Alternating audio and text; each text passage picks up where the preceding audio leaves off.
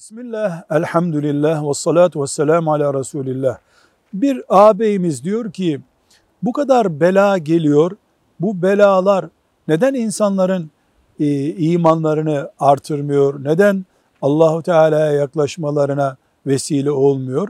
Diyoruz ki, çünkü Allahu Teala musibetleri, insanoğlunun karşısına çıkan engelleri, sıkıntıları bir imtihan konusu olarak gönderiyor. Nimetler de imtihan olduğu gibi. Nasıl Allah nimetler gönderiyor, o nimetlerden bir kısım kulları cennetlik oluyorlar, sevap kazanıyorlar. Bir kısım kulları da nimetlere nankörlük yaptıkları için cehennemlik oluyorlar, günah kazanıyorlar. En azından.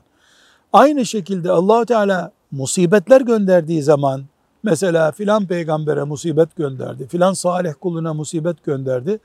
O salih kulu Allah'ın o musibetten cennet kazandı. Eyüp Aleyhisselam'da olduğu gibi. Fakat Allahu Teala'nın gönderdiği musibetleri, belaları, depremdi, yangındı, ne kadar bela biliyorsak değerlendirmesini beceremeyenler için bataklıkta daha derine düşmek olarak yansır. Toplumlar da insanlar gibidir. İslam'ın Allah'a imanın güçlü olduğu toplumlarda belalar daha fazla ecir kazandırır.